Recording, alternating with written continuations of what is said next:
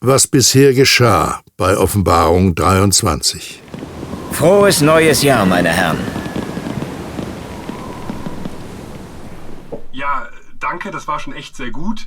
Ähm, ich finde, man könnte es vielleicht noch ein bisschen besser machen, aber ähm, war schon super. Wir machen vielleicht noch eines zur Sicherheit, dann sind wir alle zufrieden. Ist das für alle okay? Äh, ja, klar. Ähm, was sagt ihr, Kollegen? Ich finde, wir waren schon ziemlich dicht dran. Aber okay. Herr Schenk und Herr Hinze, Sie haben auch noch einen Moment Zeit, oder? Ja, okay, kein Problem. Ja, klar. Wir können gerne eine machen. Also gut, es kann jederzeit losgehen. Keine Bewegung, Hände hoch! Was soll denn das hier? Wir nehmen hier gerade auf. Haben Sie das rote Licht nicht gesehen, oder was? Okay. Jetzt ist es soweit. Andi, lass laufen. Alles hier hört auf mein Kommando! Haben Sie verstanden? Auch die Herren da hinter der Scheibe! Oh Mann, ich wusste, dass es mit der Serie nur Probleme gibt. Wer sind Sie denn? Was wollen Sie? Halten Sie den Mund! Sie, Sie und Sie! Bringen Sie mal die beiden Marionetten hier raus. Sie vier! Schnappen Sie sich die da drin! Hey, was soll denn der Blödsinn? Ey, was soll noch? Fassen Sie mich nicht an! Lassen Sie mich los! Was halten Sie davon? Hier ist das Skript. Hm, Brandenburger Tor, Schloss Gottesgabe, der Bijou, die Nilesbrücke. Nichts Neues, fürchte ich. Sammeln Sie ein, was aus Papier ist. Und dann machen Sie alles tot hier. Ich kümmere mich um unser Frischfleisch unten.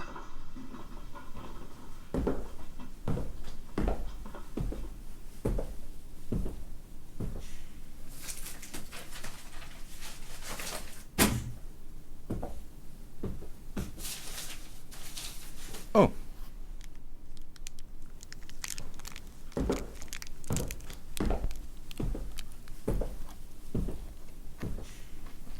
Test, Test, Test. Eins, zwei. Eins, zwei, Test. Hm. Danke, danke, herzlichen Dank. Ich weiß gar nicht, was ich sagen soll.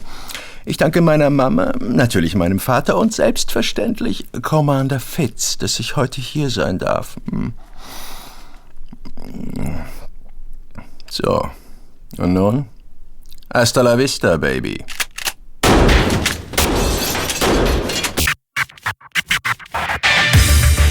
In einer Zeit, in der kein Geheimnis sicher ist vor unbarmherzigen Erpressern, rücksichtslosen Verschwörern, bestechlichen Behörden oder machthungrigen Geheimdiensten, kannst du nur dir selbst vertrauen. Wenn du die Wahrheit wirklich wissen willst, brauchst du Stärke und Mut. Niemand wird dir dafür danken, aber vielleicht kannst du die Welt verändern. Offenbarung 23. Das Ende aller Lügen.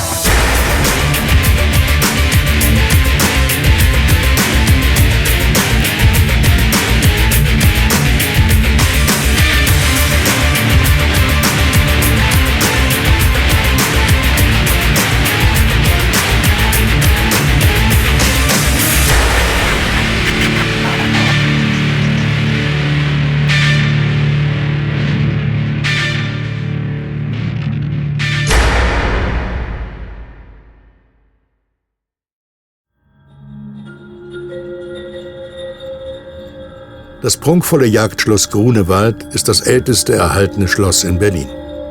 Es steht am Ufer des Grunewaldsees im Westen der Stadt. Heute wird das Jagdschloss als Museum genutzt. Das Gebäude beherbergt neben zahlreichen Gemälden auch einen märchenhaften Schlosssaal aus der Zeit der Renaissance. Doch hinter dieser kultivierten Fassade ist das Jagdschloss Grunewald das geheime Hauptquartier der adligen Prätorianerloge, sowie der eingetragene Geschäftssitz der Stiftung Preußische Denkmäler. Der ranghöchste Bruder der Loge, Graf Eberhard von Hohensalza, nutzt das Schloss sogar als Wohnsitz. Von Hohensalza ist im bürgerlichen Leben Senator für Finanzen der Berliner Regierung und verfügt über einigen Einfluss. Doch in letzter Zeit läuft es nicht ganz so, wie es der Graf ursprünglich geplant hatte. Langsam fängt er an, an seinem gewichtigen Plan zu zweifeln. Ach, was nutzen mir all der Prunk und mein alter Adelstitel, wenn ich meinen Schatz immer noch nicht wieder zum Leben erwecken konnte? Auch mein Vorhaben, die deutsche Regierung aus dem Weg zu räumen, ist fehlgeschlagen. Irgendjemand muss mir auf den Fersen sein, um mein hehres Vorhaben zu vereiteln. Vielleicht sollte ich doch versuchen, auf normalem Wege an die Spitze der deutschen Regierung zu gelangen? Da wäre ich zwar nicht König, aber immerhin Kanzler oder Präsident der deutschen Lande. Ja, hallo? Graf von Hohensalza am Apparat? Mein lieber Eberhard, hier spricht Nadja. Wie geht es Ihnen? Ich habe gehört, dass Ihr Plan bedauerlicherweise gescheitert ist. Gibt es etwas, das ich für Sie tun kann? Hochverehrte Nadja, ich bedauere es sehr, dass ich unser Abkommen noch nicht erfüllen kann. Ich bin selbstverständlich bereit, die Konsequenzen für mein Versagen zu tragen, falls Sie das wünschen. Meine Ehre ist mein höchstes Gut. Na, na, mein lieber Graf. Tod nützen Sie uns doch überhaupt nichts. Jeder muss mal einen Rückschlag einstecken. Das gehört zum Spiel. Ich melde mich doch nur bei Ihnen, um Ihnen meine Hilfe anzubieten. Sind Sie denn noch immer hundertprozentig von Ihrer Sache überzeugt? Natürlich, Nadja. Ich bin immer noch bereit, alles dafür zu geben, um meine Bestimmung zu erfüllen. Doch mir kommen langsam Zweifel, ob ich dieser mit meinen bescheidenen Mitteln entsprechen kann. Irgendwie stecke ich in einer Sackgasse. Halten Sie unbedingt an Ihren Zielen fest, Eberhard. Meine Auftraggeber und ich glauben unbeirrt daran, dass Sie Ihr Ziel irgendwann erreichen werden. Und aus diesem Grund haben wir für Sie und einen Ihrer Logenbrüder einen wahren Schatz bereitstellen lassen. Sie machen mich neugierig. Um was für eine Kostbarkeit handelt es sich denn? Das möchte ich noch nicht verraten. Das wird eine große Überraschung für Sie werden. Doch eins kann ich Ihnen preisgeben. Hinter diesem einzigartigen Kleinod werden Sie eine unschätzbare Hilfe für Ihren Plan finden. Ich brenne vor Neugierde. Was soll ich tun? Ich bin zu allem bereit. Begeben Sie sich schnellstens in die Staatsbibliothek zu Berlin. Und vergessen Sie nicht, einen Ihrer Brüder mitzunehmen. Das, was Sie dort finden werden, wird Ihr Ansehen in der Prätorianerloge festigen. Aber beeilen Sie sich, Sie werden bereits erwartet. Ich mache mich sofort auf den Weg. Und ich werde meinen Logenbruder Freiherr Karl Benediktus von Stetten als meinen Gast mitnehmen. Karl steht in der Erkenntnisoffenbarung der Prätorianer nur eine Stufe unter mir. Vielen Dank für Ihre Hilfe, Nadja. Sie geben mir neuen Mut. Ich wünsche Ihnen alles Gute, Eberhard. Dieses Mal werden Sie siegreich sein.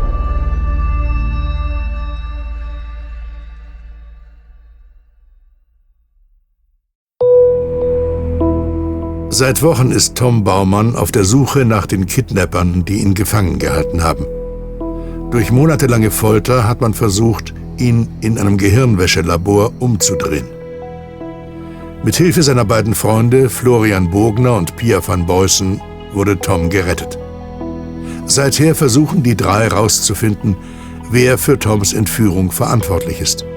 Sie wollen diese Verbrecher zur Rechenschaft ziehen. Mit Hilfe des Agentenbundes Operation 13 ist es ihnen gelungen, eine Spur zu Toms Entführerin Nadja Ulyanov zu finden. Flo, Pia und Tom treffen sich heute Abend in Utahs Bierbar mit Alexander Andropov, der einer der 13 Agenten ist. Die Kommandozeile, wie die drei Freunde diesen Schankbetrieb oft scherzhaft nennen, liegt in der Brückenstraße in Berlin-Mitte. Das Lokal ist eine wirklich urige Kiezkneipe neben hippen Sushi-Läden, Änderungsschneidereien und kleinen Kiosken in Berlins auserwähltem Zentrum. Ich glaube, dass ich heute mal an der Reihe bin, eine Runde auszugeben. Ich bin euch allen wirklich dankbar für die Hilfe. So langsam kommen wir dem großen Geheimnis näher. Nun ja, Tom, so viel haben wir jetzt auch nicht erreicht. Du hast noch immer keinen Ausweis und musst weiterhin im Verborgenen leben. Haben wir wirklich schon einen Grund zum Feiern? Jetzt sei doch nicht so destruktiv, Flo. Wir haben doch schon viel erreicht. Auf unserem Weg haben wir einiges durchgestanden. Mein Leben ist durch diese Aufgabe jedenfalls um einiges interessanter geworden. Aber auch um einiges gefährlicher. Ihr habt genügend Gründe anzustoßen. Macht es doch wie wir Russen. Feiert jeden Augenblick, dann gibt es nichts zu bereuen. Ich gebe uns allen einen leckeren Wodka aus. Dann könnt ihr euch auch mal freuen. Ach was, Flo hat schon recht. Ich muss immer noch unter dem Radar fliegen. Es ist alles irgendwie sinnlos, wenn ich nicht wieder mein Leben zurückhaben kann. Offiziell bin ich ja immer noch tot. Ach, es macht keinen Spaß. Lange wirst du nicht mehr so leben müssen. Wir wissen ja jetzt, dass die Goldene Horde hinter deiner Entführung steckt. Wir haben aber immer noch keine Ahnung, warum sie dich gekidnappt haben. Wir sind Nadja jedenfalls auf der Spur. Wir vermeiden zwar eine offene Konfrontation, versuchen aber alle Informationen zu sammeln, die wir bekommen können. Irgendwann wird sie unvorsichtig und dann kriegen wir sie am Arsch. Wo hält sich Nadja denn jetzt auf? Nach unserem letzten Zusammentreffen scheint sie wie von der Bildfläche verschwunden zu sein. Wir haben ihre Spur auf dem Weg nach Moskau verloren. Einer unserer Agenten sollte sie nach der Landung abfangen und beschatten. Doch sie war nicht an Bord. Aber sie ist doch garantiert hier in Berlin in das Flugzeug gestiegen, oder? Natürlich ist sie das. Die Verrückte muss irgendwo zwischen Berlin und Moskau mit dem Fallschirm abgesprungen sein. Sie war an Bord einer kleinen gescharterten Maschine. Da ist sowas möglich, aber auch ziemlich gefährlich. Nadja ist also wieder unterwegs, um die Angelegenheiten ihrer Auftraggeber zu lenken. Na toll. Dann werden wir sie nie zur Strecke bringen. Mach dir keine Sorgen, Tom. Nadja wird auf jeden Fall irgendwann wieder nach Berlin zurückkommen. Ich glaube, sie hat hier ziemlich viele Geschäfte am Laufen. Tja, dann lasst uns ein wenig die Ruhe genießen. Sag mal, wolltest du uns nicht einen Drink ausgeben, Alexander? Na klar. Hey, Jutta, schenkst du uns mal vier leckere russische Wässerchen aus dem Eisfach ein? Wir müssen ein paar Sorgen runterspülen. Ach Mensch, Wodka ist leider aus, mein russischer Bär. ich schick euch aber vier kalte Doppelkorn ein. Damit wäscht ihr die bösen Gedanken runter wie eine Klospülung. Ach, ich kann nur hoffen, dass dieser ganze Agentenkram bald vorbei ist. Mir geht echt langsam die Luft aus. Vielleicht brauche ich einfach mal wieder Urlaub. Dann aber nur in Deutschland, Tom. Ohne Ausweis kannst du Thailand oder die Karibik abhaken. Wir schieben in den nächsten Tagen einfach eine ruhige Kugel. Vielleicht legen wir uns an der Spree mal mit einem leckeren Eis in die warme Sonne und werden ein bisschen braun. Bleibt aber immer wachsam und vorsichtig. Man kann nie wissen, ob nicht wieder was passiert. Und vielleicht brauchen wir dabei eure Hilfe. So, ihr Süßen, hier hab ich was für euch. Eis gekühlt, aber mit ordentlich Dampf. Das Zeug geht ab wie nischt. Mhm. Trinken wir darauf, dass wir zukünftig so viele Augenblicke des Kummers erfahren, wie gleich Tropfen in unseren Gläsern übrig bleiben. Und jetzt runter mit dem Gesöff. Ja. Die Staatsbibliothek zu Berlin liegt unter den Linden in der Hausnummer 8 an der prachtvollen Straße, die das Brandenburger Tor und die Museumsinsel eindrucksvoll miteinander verbindet. Die Staatsbibliothek ist die größte wissenschaftliche Universitätsbibliothek Deutschlands. Sie gilt als das Zentrum der nationalen Literaturversorgung. Über 10 Millionen Bücher umfasst allein ihr Druckschriftenbestand. Die bedeutendsten Schätze der Weltkultur und des deutschen Bildungserbes wurden hier von angesehenen Wissenschaftlern und Bibliothekaren für die Ewigkeit verwahrt. Der Wachschutz Securitas ist seit kurzem für die Sicherheit im Gebäude zuständig. Seither herrschen hier schärfste Sicherheitsvorkehrungen, um die historischen Schätze zu hüten. Doch Eberhard von Hohensalza und sein Begleiter Karl Benediktus von Stetten werden ohne ein Wort zu verlieren von einem uniformierten Wachmann in den obersten Stock der Bibliothek gebracht. In einem kleinen Leseraum sind sie nun allein mit dem Mann vom Sicherheitsdienst, der eine ordentliche Menge Autorität versprüht. Sie haben wirklich mächtige Freunde, meine Herren. Sie erhalten nun Zugang zu einem Schatz, der sonst niemandem zur Verfügung steht. Nutzen Sie die Zeit wohl überlegt. Ich lasse Sie jetzt allein. Sie haben genau fünf Minuten. Meine Güte, Eberhard, das ist ja alles äußerst mysteriös. Was erwartet uns hier bloß? Mein lieber Karl, ich bin genauso gespannt wie du. Lass uns doch mal sehen, was wir hier in diesem Glaskasten auf dem Lesetisch liegen haben. Das sieht aus wie ein historisches Manuskript. Die Jahrhunderte haben ihre Spuren auf dem Papier hinterlassen. Es hat drei Absätze. Die Handschrift ist gar nicht so leicht zu entziffern. Kannst du das lesen, Eberhard? Warte, dazu muss ich erst meine Brille rausholen. Meine Augen sind um diese späte Stunde schon ein wenig müde. Hm. Hier steht in der Überschrift das Lied der Deutschen.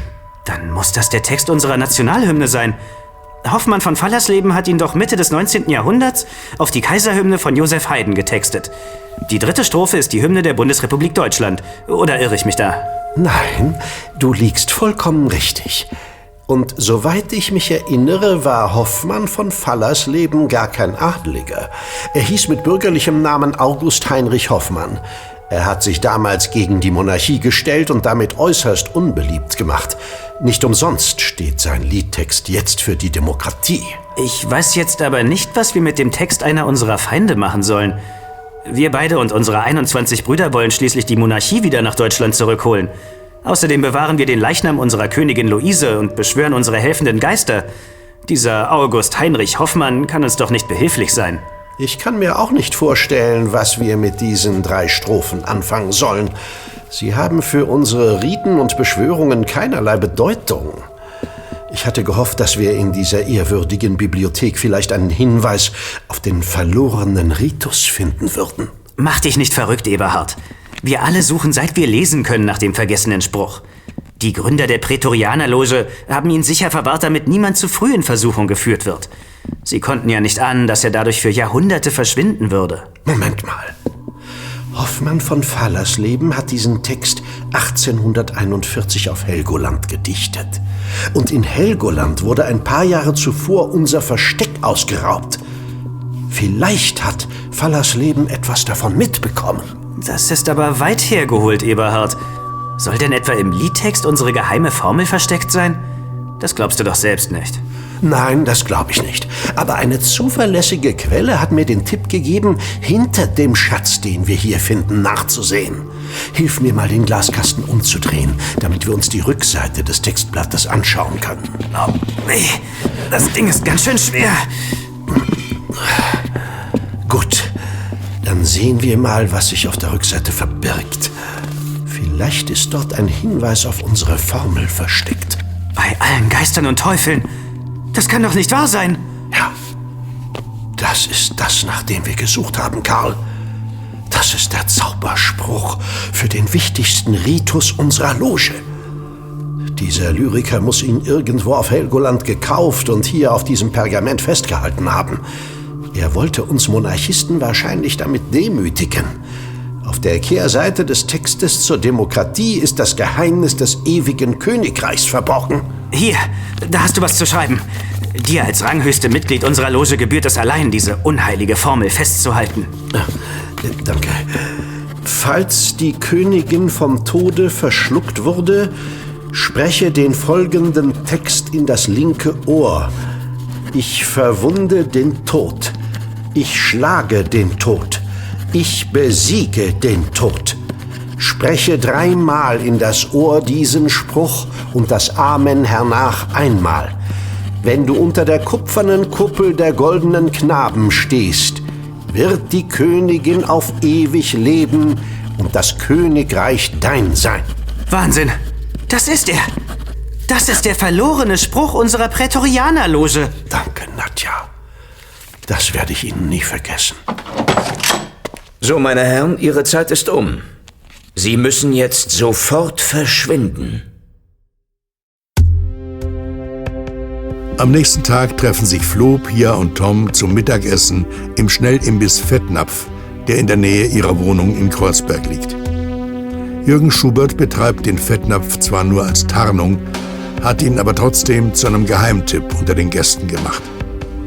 Hier stehen die hungrigen Berliner manchmal sogar Schlange, um eine der besten Currywürste der Stadt zu bestellen. Als Hauptaufgabe leitet Jürgen jedoch Operation 13, eine Verbindung von Ex-Agenten bekannter Geheimdienste, die zusammen gegen das Böse kämpfen. Doch eigentlich wollen die drei Freunde nur etwas essen und nicht schon wieder als Nachwuchsagenten durch die Hauptstadt jagen. Na, was darf ich euch anbieten? Wir haben heute Linseneintopf mit Kartoffeln und Speck auf der Tageskarte. Ist ganz frisch und lecker. Absolut empfehlenswert. Äh, sorry, Jürgen, ich habe schon seit ein paar Tagen keinen Dönerteller mehr gegessen. Ich bekomme langsam schon Entzugserscheinungen. Bitte bring mir einen Dönerteller mit Pommes, Salat und Knobisoße. Das brauche ich jetzt einfach. Tom und ich nehmen den Linseneintopf. Heute ist es irgendwie nicht so heiß, wie ich dachte. Ich bin echt zu dünn angezogen. Die Suppe wärmt mich auf. Dann brauche ich mir keine Jacke aus der Wohnung zu holen. Und ich nehme dann noch einen Radler zu meinem Eintopf. Bei dem Sonnenschein kann man mittags ruhig schon mal ein halbes Bierchen zischen. Ich würde dir empfehlen, das Radler lieber ohne das Bier, also nur eine Limo zu nehmen. Es könnte sein, dass ihr heute noch was zu tun bekommt. Tut mir echt leid. Ach, Menno. Was gibt es denn schon wieder Weltbewegendes? Habt ihr etwa rausgefunden, wo diese Nadja steckt? Nein. Aber der Leichnam von Königin Luise wurde letzte Nacht aus dem Mausoleum im Schlosspark Charlottenburg gestohlen. Das Portal wurde aufgebrochen und die Überreste aus dem Metallsarg unter der Grabkammer weggeschafft. Ach, was? Ihr hattet doch schon einmal im Mausoleum zu tun, nicht wahr? Ja, Tom und ich haben dort einmal Graf Eberhard von Hohensalza alias Graf Zahl belauscht. Der Graf ist ja ein riesiger Luise-Fan und hat dort sogar mit ihrem Geist gesprochen. Puh, das war echt gruselig. Wer klaut denn eine Leiche, die schon knapp 200 Jahre in einem Sarg liegt? Das ist doch echt krank. Wenn ich Königin Luise höre, muss ich immer sofort an Graf Zahl denken. Seine Stiftung Preußische Denkmäler erhält doch das Andenken an Königin Luise und pumpt jedes Jahr etliche Millionen in Statuen, Gedenktafeln und so weiter. Wenn jemand ein Interesse an einer Umbettung von Königin Luise hat, dann Graf Zahl. Wir hatten Eberhard auch gleich in Verdacht. Nur sind wir leider nicht die Polizei. Und die tappt auch im Dunkeln. Meine Kollegen und ich müssen uns um wichtigere Dinge kümmern. Alexander hat mir erzählt, dass ihr heute nichts zu tun habt und da wollte ich euch fragen, ob wir uns um diese Sache kümmern können. Richtig? Ach Mensch, Jürgen, wir kommen uns ja langsam wie deine Leibeigenen vor. Wir wollten heute endlich mal einen Tag frei machen. Ach komm, Flo. Ihr müsst für meine sichere Wohnung ja auch keine Miete zahlen. Hört euch doch einfach nur ein bisschen um, bitte. Na gut. Wo wollen wir anfangen? Erste Frage. Was will Graf Eberhard mit einer Leiche anstellen? Meine Güte, Pia. Was soll denn diese Frage? Ich will mir gar nicht vorstellen, was Graf Zahl mit ihr vorhat. Er hat damals immer ziemlich verliebt von ihr gesprochen. Aber er ist ja auch ein Mitglied der Prätorianerloge, wenn ich mich nicht irre. Wir sollten vielleicht erstmal herausbekommen, was die für einen Totenkult betreiben. Dann kommen wir der Wahrheit bestimmt näher. Oh, wie ich sehe, seid ihr ja schon voll in der Materie.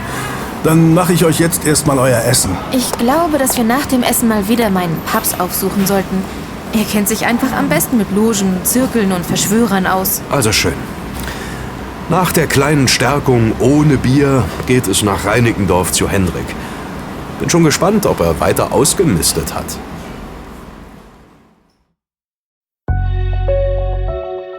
Beiden Logenbrüder Eberhard von Hohensalza und Karl Benediktus von Stetten sind in der letzten Nacht tatsächlich ins Mausoleum eingebrochen und haben den Leichnam von Königin Luise aus ihrer Ruhestätte entwendet. Doch sie haben die sterblichen Überreste nicht weit transportiert. Nur ein paar hundert Meter weiter im Nordosten des Schlossparks befindet sich das Teehäuschen Belvedere, unter dessen Kuppeldach sich die beiden nun mit ihrem toten Gast befinden. Die Bezeichnung Teehäuschen klingt harmlos, doch verbirgt sich hinter diesem Bauwerk ein mystischer Ort für Beschwörungen des Rosenkreuzerordens, dem König Friedrich Wilhelm II. angehörte. Den Grundriss des prunkvollen Gebäudes bildet ein Oval, an das vier Rechtecke anschließen, die sich den vier Himmelsrichtungen zuwenden. Eine kupferbeschlagene Kuppel schließt das Bauwerk nach oben hin ab. Auf dieser stehen drei vergoldete Knaben, die einen Blumenkorb auf ihren Köpfen halten. Dieses Rosenkreuzer-Symbol scheint förmlich zu vibrieren, da unter der Kuppel Abscheuliches vor sich geht. Mein lieber Karl, in dieser Nacht ist es endlich soweit. Nach 200 Jahren Ruhe werden wir unsere Königin wieder zum Leben erwecken. Ich werde Luise dann heiraten. Letztlich werde ich nun doch König von Deutschland werden. Wollen wir es wirklich wagen, Eberhard? Wir befinden uns bestimmt am richtigen Ort und haben nun endlich auch die wahre Formel. Doch bin ich mir nicht sicher, ob uns noch etwas fehlt. Vielleicht sollten wir uns doch erst mit unseren Brüdern beratschlagen und die Zeremonie gemeinsam durchführen. Das ist keine gute Idee, Karl. Viele unserer Brüder haben noch nicht unseren Grad der Reife und vor allem der Erkenntnis erreicht. Das Streben eines Prätorianers lenkt ihn sein Leben lang. Erst nach jahrelanger Mitgliedschaft in unserer Loge ist man bereit, sich auf die Magie einzulassen. Wir werden heute Nacht zaubern, Karl. Dafür sind nicht alle Menschen offen. Sei dir dessen stets bewusst. Ich hege auch immer noch Zweifel, Eberhard. Bist du dir wirklich sicher, dass wir das tun sollten? Für mich gibt es keinen Weg zurück. Die Uhr schlägt bereits zur vollen Stunde. Erwache, meine Königin. Und nun höre meine Worte. Ich verwunde den Tod schlage den Tod. Ich besiege den Tod. Ich verwunde den Tod. Ich schlage den Tod. Ich besiege den Tod. Ich verwunde den Tod. Ich schlage den Tod. Ich besiege den Tod. Amen.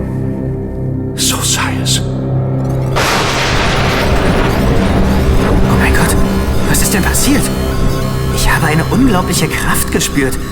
Irgendetwas ist hier durch den Raum geflogen und in deinen Körper gefahren, Eberhard. Es muss ein Blitz oder ein elektrischer Schlag gewesen sein. Geht es dir gut?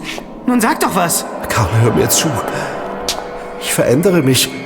Irgendetwas ist schiefgegangen. Es scheint so, als hätte sich mein Geist durch die Zeremonie verändert. Es ist fast so, als würden jetzt zwei Seelen in meiner Brust schlagen.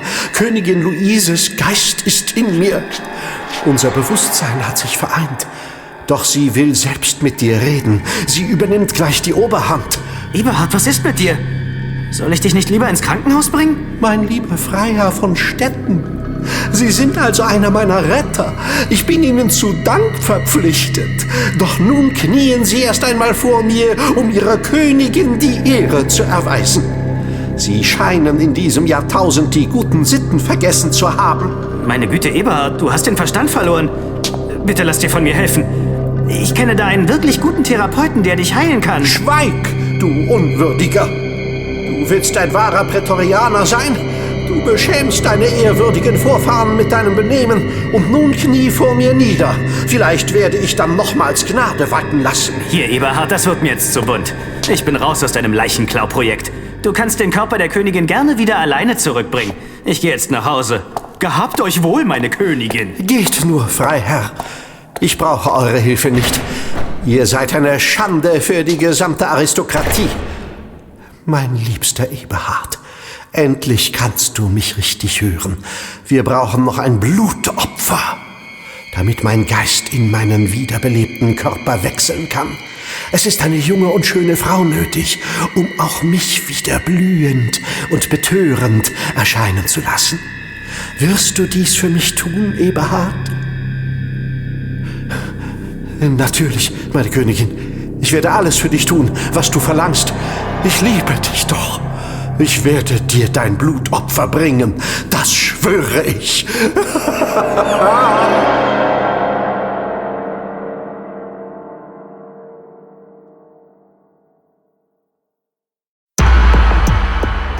Flo, Pia und Tom fahren mit der U-Bahn nach Reinickendorf. Pias Vater Hendrik van Beusen haust hier in einer Reihenhaussiedlung. Er lebt in einem renovierungsbedürftigen Häuschen, das von oben bis unten vollgestellt ist. Hendrik leidet am Messi-Syndrom und kann seit mehr als zwei Dekaden nichts wegwerfen. Bis unter die Zimmerdecke stapeln sich völlig unnütze Dinge und Altpapier. Doch trotz dieser wahnwitzigen Unordnung könnte man hier alle wichtigen Informationen der letzten Jahrzehnte im Original finden, falls man Zeit und Lust hätte, danach zu suchen. In einem fetzigen Morgenmantel der 70er Jahre empfängt Hendrik die drei Freunde. Sie machen es sich im ehemaligen Wohnzimmer auf einer Reihe winziger Papphocker gemütlich. Hendrik staunt nicht schlecht, als er vom Diebstahl des Leichnams von Königin Luise erfährt. Also wollen die Prätorianer endlich das durchziehen, was sie seit 1810 vorhaben. Seit dem Tod von Luise wollen sie ihre Königin wieder ins Leben zurückrufen. Sie wollten erst ein paar Jahre ins Land ziehen lassen, bis auch Luises damaliger Mann Friedrich Wilhelm III. gestorben war. Dass dieser aber bis 1840 leben würde, damit konnten sie nicht rechnen. Als dann die Gelegenheit kam, um die Königin wieder ins Reich der Lebenden zu holen, waren sie dazu aus irgendwelchen Gründen nicht mehr in der Lage. Die armen Schweine. Erzähl ruhig weiter, Paps. Wir sind ganz Ohr. Deshalb haben die Prätorianer Luises Körper bis heute in ihrer unmittelbaren Nähe in einem Zinksarg konserviert. Das Mausoleum steht, wie alle Gebäude im Schlosspark Charlottenburg, unter der Verwaltung der Stiftung Preußische Denkmäler. So hatten sie jederzeit Zugriff auf ihren Körper. Der Einbruch ist bestimmt nur ein Ablenkungsmanöver und inszeniert worden. Die Prätorianer haben einen Schlüssel. Das kann ich euch versichern. Das muss aber bedeuten, dass die Loge jetzt etwas wiedergefunden hat, was ihnen seit 1840 fehlte. Vielleicht haben sie ein Zauberbuch oder einen magischen Stein wiedergefunden. Verstehe ich das richtig? So ungefähr sollte es sein. Diese Brüder glauben an ihre Riten und Zeremonien. Sie müssen jetzt restlos davon überzeugt sein, dass sie Luise wieder zurückholen können. Sonst hätten sie die Leiche nicht mitgenommen. Das erregt einfach zu viel Aufsehen. Also sitzen die jetzt irgendwo in Berlin und erwecken Königin Luise von den Toten. Das ist echt ekelhaft. Wie kommst du denn auf diesen Blödsinn, Flo? Das sind doch nur Spinner. Man kann niemanden aus dem Reich der Toten zurückholen. Wenn einmal der letzte Vorhang gefallen ist, gibt es keine Zugabe mehr. Ich erzähle euch das alles nur, damit ihr versteht, wie gefährlich die Prätorianerloge ist. Sie glauben fest an diese Dinge. Autosuggestion ist eine starke Kraft. Mein Papst hat recht. Autosuggestion ist eine Art Selbsthypnose. Sie ist der Prozess, durch den eine Person ihr Unterbewusstsein trainiert, an etwas zu glauben. Sie kann als eine Form von selbst herbeigeführter Gehirnwäsche angesehen werden. Ein französischer Apotheker entwickelte diese Lehre im 19. Jahrhundert. Er hatte bemerkt, dass die Wirkung der Medikamente seiner Kunden davon beeinflusst wurde, mit welchen Worten er sie ihnen überreichte. Wenn man es schafft, sein unterbewusstes Ich das glauben zu lassen, was man möchte, ist der Körper zu vielem fähig. Ich habe im Fernsehen mal gesehen, wie sich fanatische Gläubige Nadeln und Dolche durch die Haut und ihre Wangen gestochen haben. Sie haben aber nicht geblutet. Hat das auch was mit Autosuggestion zu tun? Ja, das zeigt exakt, wie stark diese Kraft ist. Diese gläubigen Menschen bringen sich an einem bestimmten Feiertag in einer Art von Massenhysterie in eine tiefe Trance. Sie sagen ihrem Körper durch ihr Unterbewusstsein, dass er nicht bluten wird. Ihr Organismus ist so davon überzeugt, dass er dann auch wirklich nicht blutet. Das funktioniert natürlich nur an gewissen Körperstellen. Auch Fakire arbeiten mit diesen Methoden. Meine Fresse. Wenn die Prätorianer wirklich so von dem überzeugt sind, was sie da vorhaben, kann ja doch was Schlimmes passieren. Wenn ich mir vorstelle, wie dieser sowieso schon exzentrische Graf über einer Leiche steht, rollen sich mir die Fußnägel hoch. Das Gefährliche daran ist, dass diese Leute über Geld, Macht und Einfluss verfügen. Kaum fassbar, zu was die fähig wären, wenn bei denen wirklich eine Sicherung durchbrennt. Doch wo sollen wir jetzt weitermachen? Ich habe das Gefühl, dass wir in einer Sackgasse stecken. Ich habe leider kaum noch Infos zu den Prätorianern, die euch weiterhelfen werden. Aber sucht doch mal nach dem Rosenkreuzerorden. Die sind total auf Zauberei, Magie und Zeremonien abgefahren. Außerdem standen die den Adligen schon immer ziemlich nah. Es galt vor ein paar hundert Jahren als äußerst modern, ein Rosenkreuzer zu sein. In Berlin gibt es noch immer einige Orte, wo noch heute geheime Riten abgehalten werden. Ja, vielleicht wurden die Prätorianer durch die Zauberei der Rosenkreuzer inspiriert. Danke, Hendrik. Du hast uns mal wieder sehr geholfen. Immer wieder gerne, ihr drei. Das macht mir langsam richtig Spaß. Dann jetzt ab nach Prenzlauer Berg ins Warp 9. Dort finden wir bestimmt den entscheidenden Hinweis. Wäre doch gelacht, wenn wir die entschlafene Königin nicht wiederfinden würden.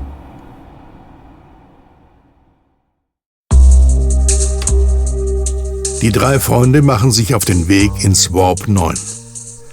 Das Internetcafé im Stadtteil Prenzlauer Berg ist ein geschätzter Ort für Besucher, die in Berlin online gehen wollen.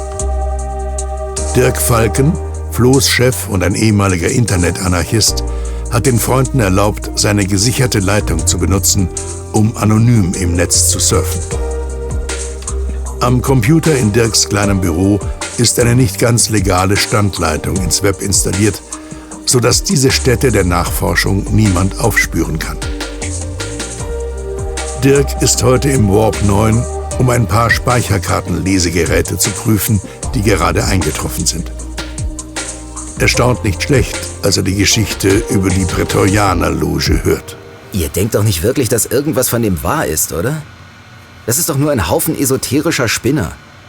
Leute, die an sowas glauben, kann ich einfach nicht ernst nehmen. Meine Güte, Dirk, jetzt sei doch nicht gleich so skeptisch. Vielleicht ist ja doch was dran. Selbst in der größten Lüge steckt ja oft ein Fünkchen Wahrheit. Komm mir nicht mit so einem Blödsinn, Flo. Ich glaube nicht mal an Gott, ich bin überzeugter Atheist. Außerdem hier und jetzt gibt es keine andere Welt. Und sowas wie Magie ist doch völliger Schwachsinn. Tut mir leid. Also, ich bin relativ offen für solche Dinge. Meine Oma hat mir immer Geschichten über das Übernatürliche erzählt. Und ich hatte schon oft das Gefühl, dass ich einen Schutzengel habe. Hin und wieder hatte ich auch schon mal eine böse Vorahnung, dass was Schlimmes passieren würde.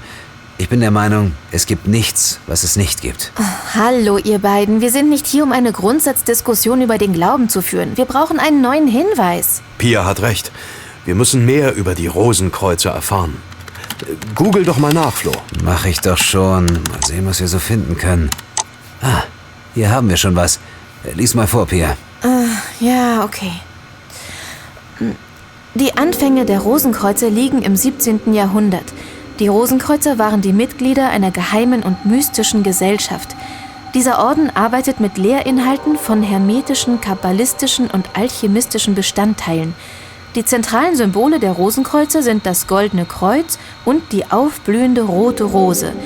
Das Kreuz und die Rosen spielten als Symbole schon immer eine entscheidende Bedeutung in der Geschichte der Menschheit. Und so weiter und so fort. Hm, das bringt uns nicht so wirklich weiter.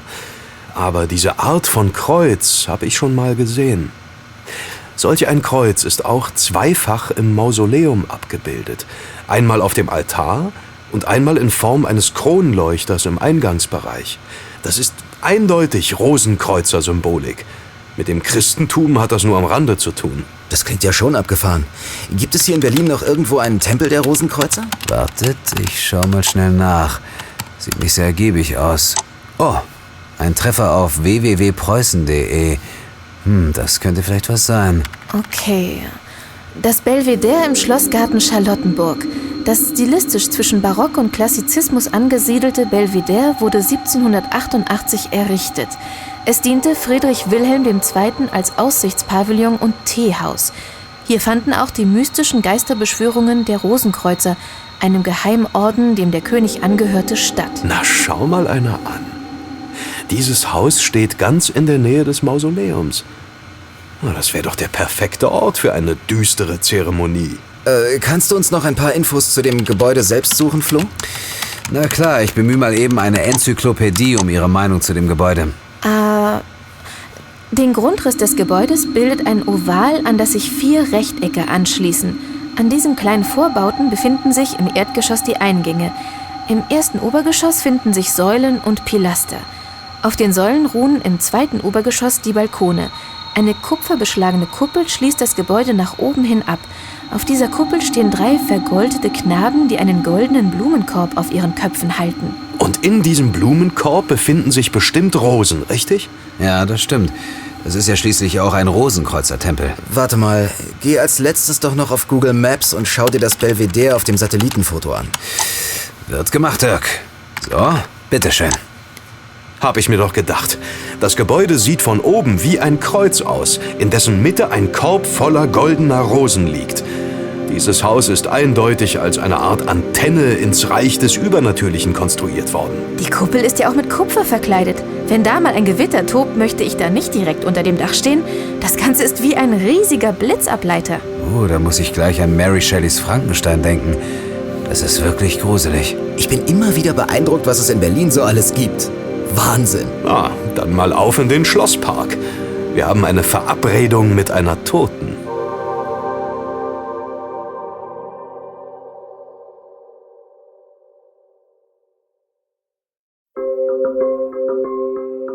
Der wunderschöne Schlosspark Charlottenburg wird von vielen Berlinern als kostenloses Naherholungsgebiet genutzt. An sonnigen Tagen treffen sich hier Familien, Freunde und Paare, um auszuspannen und in Ruhe ein Schwätzchen zu halten. Auf einer Vielzahl grüner Liegewiesen ahlen sich Hunderte von Menschen und lassen sich vom strahlend gelben Stern am Himmel wohlig wärmen. Da der Park so ausgesprochen schön und romantisch ist, wurden hier schon etliche Heiratsanträge gemacht. An diesem Ort herrscht immer eine verliebte Atmosphäre. Doch davon spüren Flo, Pia und Tom rein gar nichts, als sie vor dem Rosenkreuzer-Tempel Belvedere stehen. Es ist mittlerweile schon spät geworden. Die Sonne macht sich gerade daran unterzugehen, während die drei in der rötlichen Abenddämmerung des ausklingenden Tages eine bemerkenswerte Entdeckung machen. Igitt! Was sind denn das für Viecher auf der Fassade von Belvedere? Sind das etwa Spinnen? Das müssen ja Hunderttausende von ekligen Insekten sein. Nein, Pia, schau mal genauer hin. Das sind Marienkäfer. Die sind doch süß und nützlich. An denen ist gar nichts Ekliges. Uff, die fliegen mir ja sogar in die Nase. Uff, Und in den Mund. Das ist ja irgendwie schon widerlich. Gegen einen Marienkäfer habe ich ja nichts, aber eine Armee von Insekten ist immer abstoßend. Was machen die nur alle hier? Das muss ich mir mal genauer anschauen. Ich gehe keinen Meter weiter an das Gebäude ran. Keine Chance. Tom, die sitzen auf jeder Seite vom Haus. Das ist wirklich merkwürdig. Ja. Wenn sie nur auf der Süd- oder Westseite sitzen würden, könnte man denken, dass die sich an der Fassade wärmen wollen. Aber die Ost- und Nordseiten sind jetzt ganz bestimmt nicht mehr warm. Soll das heißen, dass die von irgendwas da drin wie ein Magnet angezogen werden? Ich habe in meinem ganzen Leben noch nie so viele Marienkiefer gesehen. Mm. Raus aus meiner Nase, ihr Mistviecher! Oh. Vielleicht werden die ja von einem elektrischen Feld angezogen. Wer weiß, eventuell ist letzte Nacht ein Blitz in die Kuppel eingeschlagen und hat das Gebäude irgendwie aufgeladen. Es ist auch egal, warum die vielen Käfer hier sind. Wir sind ja keine Insektenforscher. Wir sind auf der Suche nach dem verlorenen Leichnam. Mal sehen, ob der Haupteingang offen ist. Ah, Fehlanzeige. Ist verschlossen. Kannst du was durch die Fenster erkennen, Flo? Ist da jemand drin? Nein, Pia, es sieht leer aus. Keine Menschenseele zu sehen. Das war ja dann wohl ein Schuss in den Ofen. So einfach kommen wir da auch nicht rein. Hallo, ihr drei. Heute ist so ein wunderschöner Abend, findet ihr nicht? Äh, hallo, Grace. Ich wusste ja gar nicht, dass du Mutter bist. Hast du heute auch einen freien Tag? Und gehst mit deinem Kind spazieren? Das ist ja süß. Wie heißt denn dein Baby? Darf ich mal sehen? Mein Baby heißt mit Vornamen Kaliber 357 Magnum und mit Nachnamen Colt Python, ihr Witzbolde. Ich bin natürlich dienstlich hier. Grace, du siehst aus wie all die anderen Mütter, die mit ihren Kinderwagen die letzten Sonnenstrahlen erhaschen wollen. Das ist die perfekte Tarnung für diesen Ort. Das ist auch mein Job. Jürgen hat mich auf Graf Eberhard von Hohensalzer angesetzt. Er ist heute Morgen überraschend im Roten Rathaus aufgetaucht. Seitdem habe ich an seinen Fersen geklebt. Er hat sich ganz komisch bewegt und ist irgendwie weibisch gelaufen. Leider habe ich ihn vor ein paar Stunden am Eingang des Schlossparks verloren. Er ist dort zwischen den Bäumen verschwunden. Ich habe nun gehofft, dass er doch noch irgendwo wieder auftaucht. Aber das kann ich jetzt wohl haken. Der ist bestimmt über alle Berge. Hast du vielleicht einen Dietrich dabei, damit wir die Tür zu diesem Gebäude hier öffnen können? Wir wollten schauen, ob der Graf dort drin nicht den Körper von Königin Luise versteckt hat. Tut mir leid, Tom. Die Tür ist mit einer Alarmanlage gesichert, da im Belvedere eine wertvolle Porzellansammlung ausgestellt ist. Hm. Das überschreitet meine Fähigkeiten. Da müsstest du schon Jens Wagner um ein Gerät bitten, mit dem du den Alarm ausschalten kannst. Danke für den Tipp, Grace. Vielleicht besuchen wir Jens gleich noch im Lauschangriff. Es wird jetzt langsam dunkel. Meint ihr nicht auch, dass wir für heute aufgeben sollten? Ich bin total erledigt. Dann geh du doch schon nach Hause, Pia. Flo und ich schauen wirklich noch kurz bei Jens vorbei. Vielleicht können wir bei ihm einen Dietrich mit einem eingebauten Alarmknacker abstauben. Okay, Flo? Na klar komme ich mit, Tom. Dann können wir uns hier drin im Morgengrauen des neuen Tages in Ruhe umsehen. Ich bin mir sicher, dass unter der Kuppel etwas sein muss. Ich bringe dann Pia nach Hause. Ich muss den Kinderwagen ja auch wieder zurückbringen. Die arme Frau ist bestimmt total stinkig, dass ihr jemand den sauteuren Wagen aus dem Hausflur geklaut hat. Die wird sich morgen bestimmt freuen, wenn er auf einmal wieder da ist. Dann bis nachher, Jungs. Richtet Jens bitte liebe Grüße aus. Mhm. Das machen wir, Pia. Macht's gut, ihr zwei. Dann nehmen wir am besten den Nordausgang des Parks. In der Nähe vom Bahnhof Jungfernheide habe ich mir den Wagen ausgeliehen. Na, dann sollten wir den schnellstens zurückbringen. Von dort kann ich dann auch nach Kreuzberg fahren. Das war's, du Spionin! Sie verrückt? Was soll das denn? Träume süß, meine Prinzessin! Siehst du das, meine Königin? Hier ist es. Dein Blutopfer.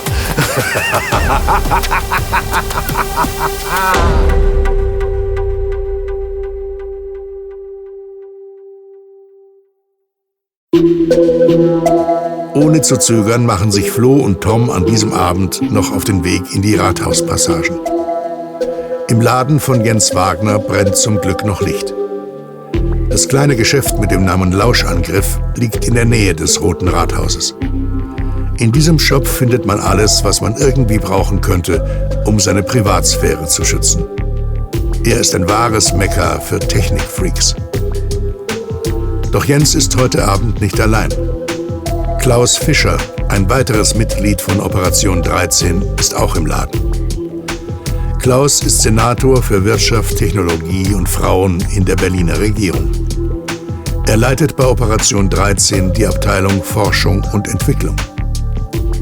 Doch dies ist kein Kaffeekränzchen. Die beiden Ex-Agenten scheinen wirklich besorgt zu sein.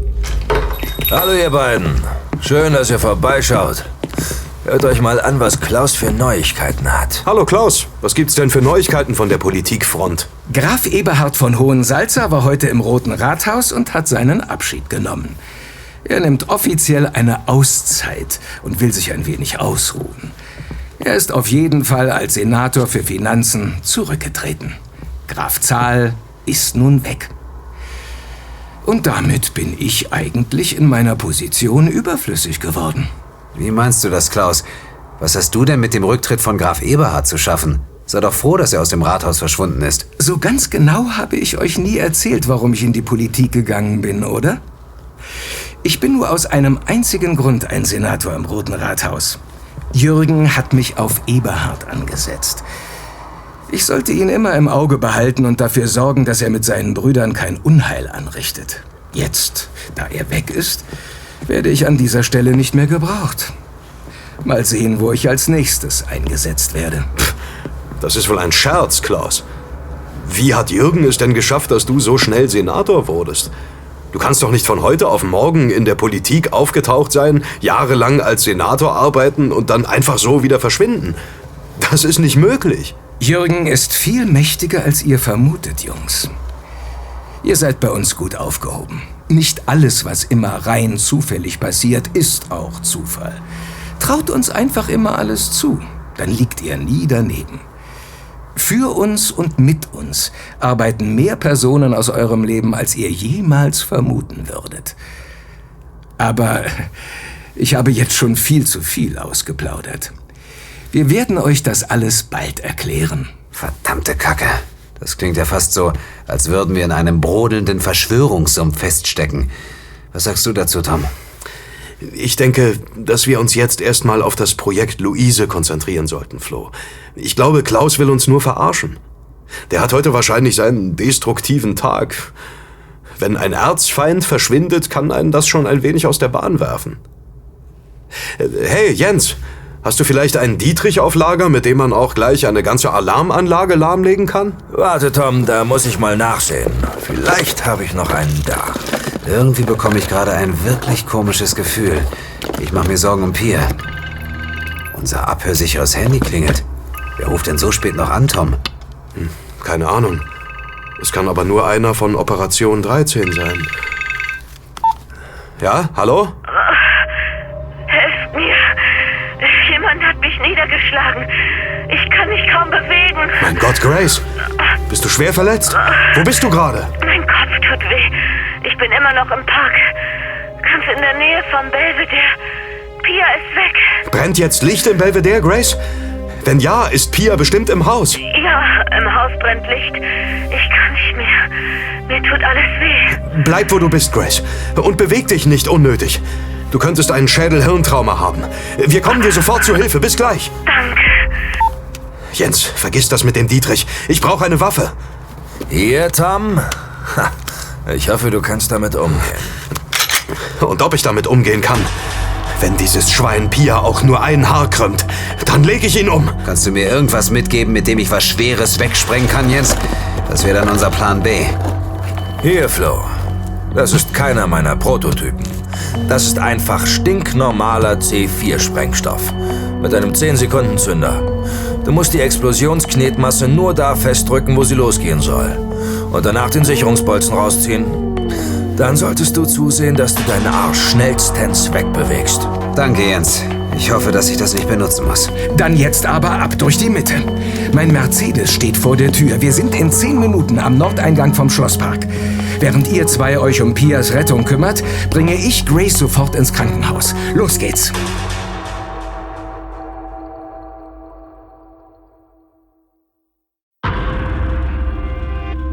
Wie ein Wahnsinniger rast Klaus durch die Stadt in Richtung Westen nach Charlottenburg. Er überfährt rote Ampeln, wird dreimal geblitzt und bringt das Auto nach neun Minuten in der Nähe des Parkeingangs zum Stehen. Wie die wilden Stiere hechten Flo und Tom durch die Wege des Parks zum Belvedere. Im Innern des Gebäudes brennt Licht, doch die Eingangstür ist wieder verschlossen. Tom zögert nicht lange und öffnet das Schloss mit einer Kugel aus seiner Pistole. Flo tritt die Holztür ein.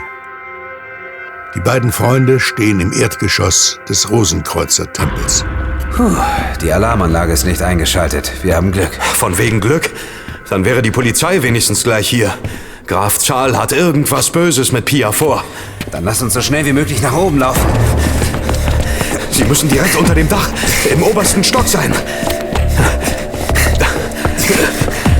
Wir müssen uns hier trennen. Kümmer du dich um den Graf und ich kümmere mich um Plan B. Viel Glück, Flo. Auch dir alles Gute. Oh Mann. Und jetzt bau ja keinen Scheiß, Tom. Gehen Sie weg! Sie kommen zu spät! Die Zeremonie kann nicht mehr aufgehalten werden. Wenn Sie noch einen Schritt näher kommen, schlitze ich den Hals Ihrer Freundin auf. Pass auf, Tom! Der Kerl ist total verrückt! Das ist meine erste und letzte Warnung, Eberhard. Lass Pia sofort los. Sonst trifft der nächste Schuss in deinen Kopf. Oder ich schieße auf deine verfaulte Freundin Luise da am Boden. Wie würde dir das gefallen? Aber bitte, mein lieber Edelmann, nimm doch deine Waffe runter und erweise mir den Respekt, der mir zusteht. Ich bin deine Königin. Geh sofort auf die Knie und flehe mich um Erbarmen an. Vielleicht lasse ich dann Gnade vor Recht ergehen und dich nicht hinrichten. Du bist ja echt verrückt geworden, Eberhard. Es tut mir wirklich leid, dass ich einen Geisteskranken töten muss. Aber du lässt mir keine Wahl. Deine letzte Chance. Nimm das Messer runter. Nein! Du wirst mir nicht die Rückkehr vermasseln. Oh mein Gott! Flo! Ich bin okay, Tom. Was ist mit euch? Geht es euch gut? Komm hoch, Pia. Danke, Flo. Ich höre nur kaum was. Ich habe ein mächtiges Pfeifen auf den Ohren. Was hast du nur gemacht? Hat es tatsächlich geklappt? Ja. Ich habe die goldene Statue vom Kupferdach gesprengt. Die Edelmetallknaben liegen jetzt alle am Boden. Die Antenne zum Esoterikhimmel ist nun futsch. Meine geliebte Luise, warum bist du nur von mir gegangen? Lass mich doch nicht allein. Komm in meine Arme, mein Schatz. Lass dich küssen. Wir werden immer zusammen sein. Ich rufe mal lieber Jürgen an und lasse einen Krankenwagen zum Nordeingang schicken. Wir müssen Graf Zahl in die Psychiatrie bringen lassen. Ja. Graf Eberhard von Hohensalza hat soeben die Grenze zwischen nerviger Exzentrik und echtem Wahnsinn kilometerweit hinter sich gelassen. Da, wo er jetzt ist, kann er so schnell nicht wieder weg. Er lebt nun im Wunderland.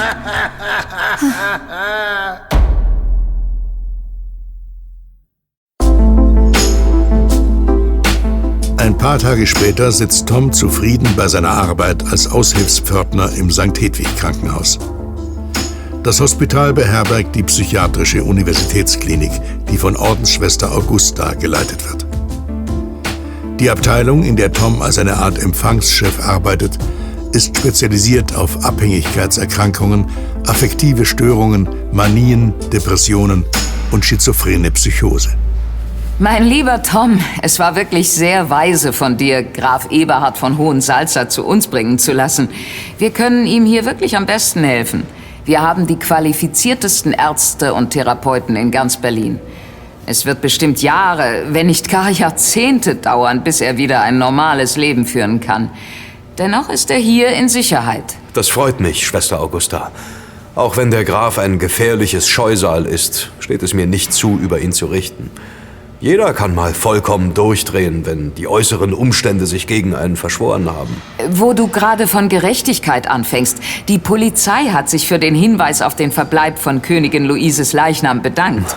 Die ehrwürdige Königin ruht nun wieder in ihrem Sarg unter der Grabkammer des Mausoleums. Ja. Möge ihre Seele in Frieden ruhen. Und äh, die Polizei war gar nicht neugierig, woher sie wussten, dass der Körper dort lag? Doch, sie hätten gerne gewusst, wer Luises Entführer ist. Da ich aber eine Ordensschwester bin, habe ich mich auf meine Schweigepflicht berufen. Da konnten sie nichts weiter machen. Doch die Beamten haben mir diese Aufstellung hier ausgehändigt. Was soll denn das sein? Kostenvoranschlag für die Restaurierung des Teehauses Belvedere. Was? Die Instandsetzung soll 110.000 Euro kosten? Na dann, viel Spaß beim Verjubeln deines Grafen Schatzes, Eberhard. Auf den Kosten wirst du sitzen bleiben. Wir zahlen davon keinen Cent. Ich denke auch, dass der Graf den Betrag gerne übernehmen wird, sobald es ihm irgendwann wieder besser geht. Dadurch, dass die Polizei nicht weiß, dass er hinter allem steckt, wird er auch nicht angeklagt. Das würde sowieso nichts bringen, da ihn jeder Gutachter als unzurechnungsfähig bewerten würde. Na toll. Dann bekommt Eberhard doch nicht seine gerechte Strafe. Das würde ich so nicht sagen. Pater Bruno bringt unseren neuen Patienten gleich in die geschlossene Abteilung. Wir müssen ihn rund um die Uhr unter psychologischer Beobachtung behalten. Er stellt eine Gefahr für sich und andere dar. Das wird wahrscheinlich so lange so bleiben, bis er wieder vollständig gesellschaftsfähig ist. Ah, da kommt Pater Bruno ja mit unserem Edelmann. Ja, ja, Herr Graf. Ich bringe Sie jetzt in Ihr neues Zimmer. Sie brauchen sich nicht aufzuregen. Dort werden Sie sich bestimmt wohlfühlen. Ich bin kein Graf. Ich bin Gott. Ich habe das Licht gesehen, das brennende Licht der Erkenntnis. Das Tor zwischen dem Hier und dem Jenseits geht jetzt in beide Richtungen auf. Der Geist meiner Königin wird wiederkehren. Meine Bestimmung ist mir jetzt klar. Luise kommt zurück. Daran besteht kein Zweifel. Das Krümelmonster macht mir auch keine Angst. Nein, ich werde nicht zählen. O oder doch? Eine Fliese, zwei Fliesen, drei Fliesen, vier.